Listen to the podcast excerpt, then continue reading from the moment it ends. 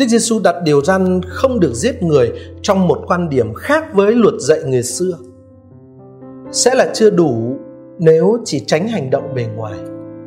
Thái độ độc ác bên trong và sự giận dữ cay nghiệt đối với người anh em cũng đã là những cách hành xử đáng bị kết án rồi.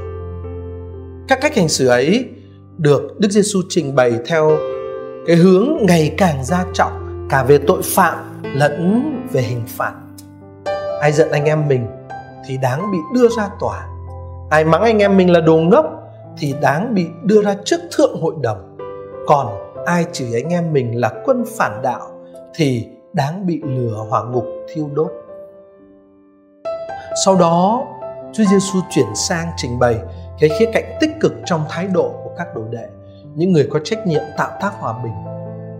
Nếu khi anh sắp dâng lễ vật trước bàn thờ lời Đức Giêsu mà anh sực nhớ có người anh em đang có chuyện bất bình với anh thì hãy để của lễ lại đó trước bàn thờ, đi làm hòa với người anh em ấy đã, rồi trở lại dâng lễ vật của mình Chúa Giêsu có ý nói, cần phải hết sức duy trì và bảo vệ sự hiệp nhất thuận hòa, chứ không chỉ là tránh xung đột.